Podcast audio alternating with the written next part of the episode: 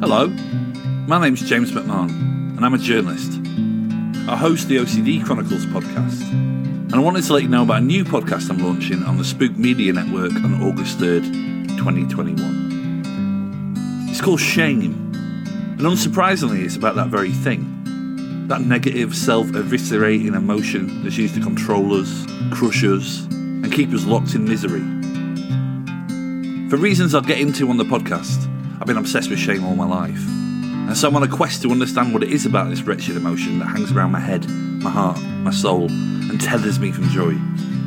I'll be speaking to psychologists, historians, and people who feel shame or have been shamed.